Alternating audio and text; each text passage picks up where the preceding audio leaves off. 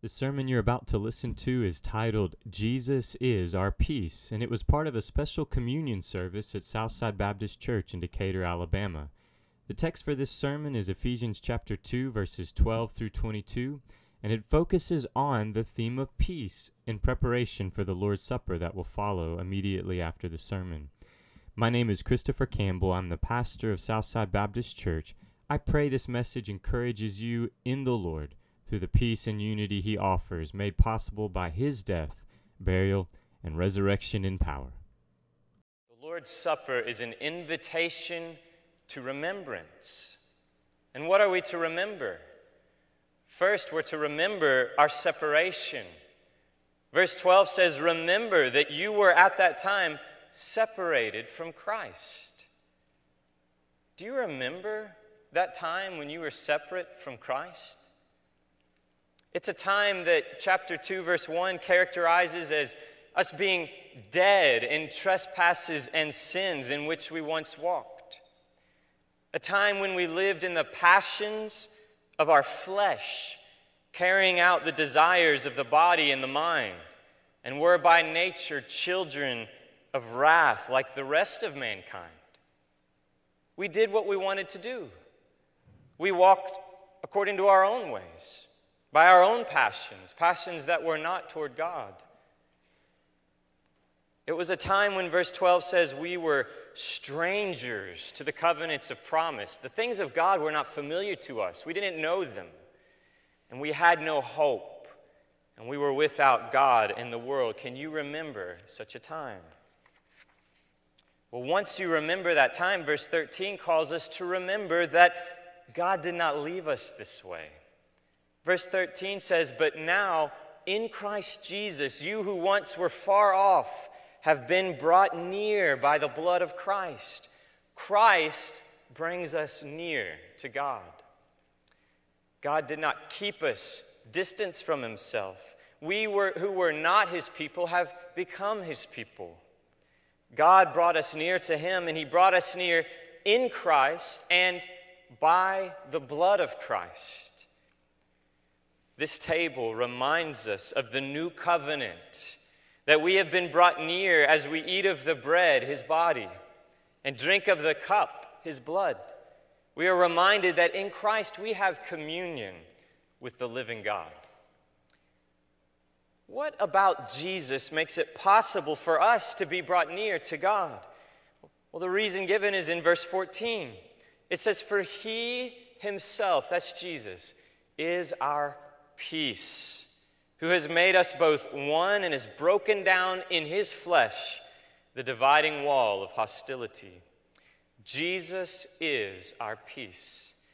Before we knew Christ, we did not have peace. No peace with God, no peace with one another.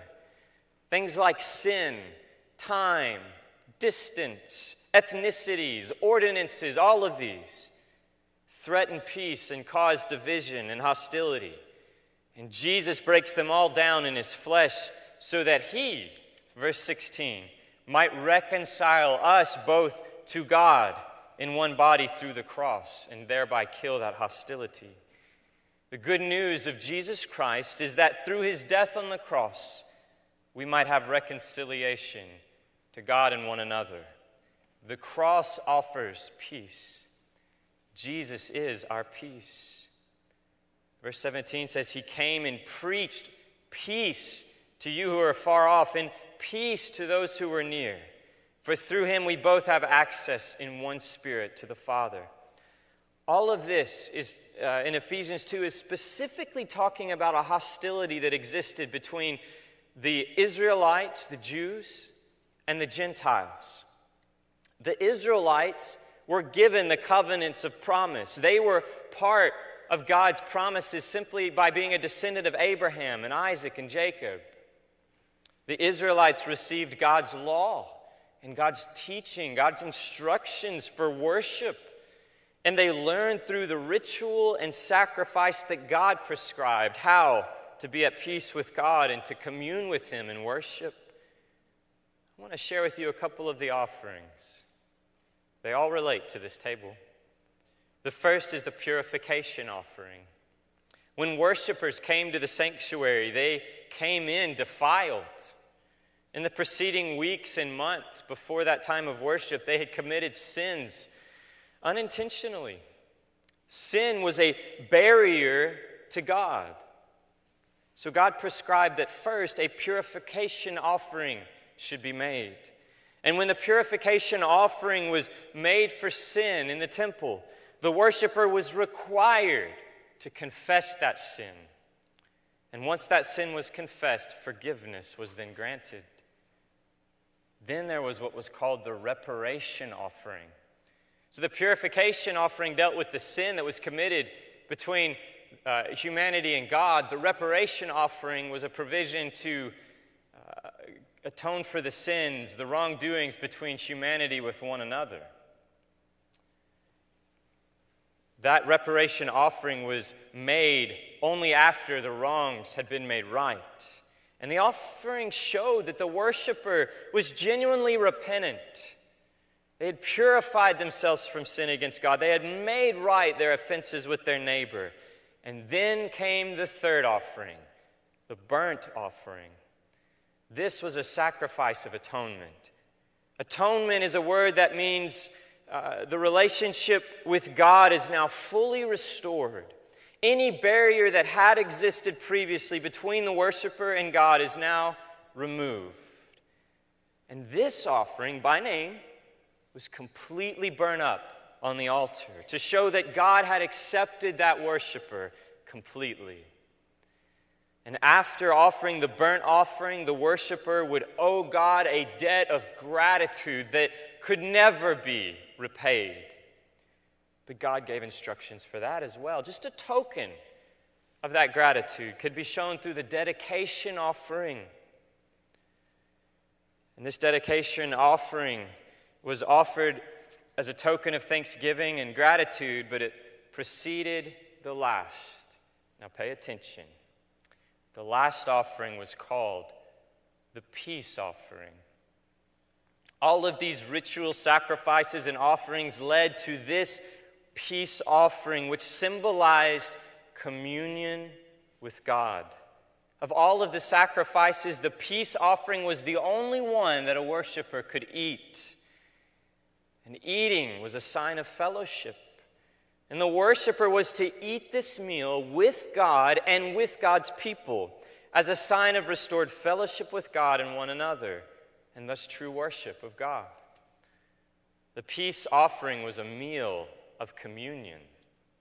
It was not a sacrifice in order to make peace with God, but it was a celebration that there already was peace with God and communion with Him.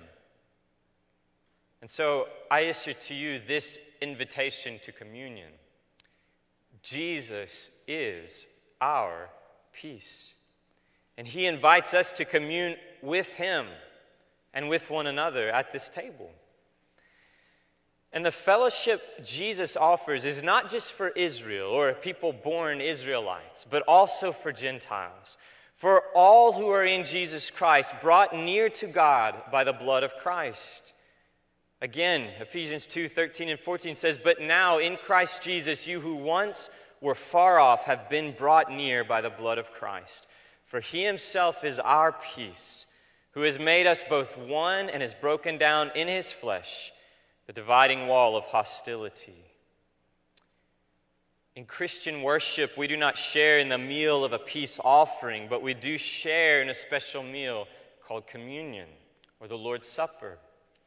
In communion, we who are in Christ approach the Lord's table to partake as witnesses together, testifying that we are brought together, united by the same thing the death of Jesus, who died once for all.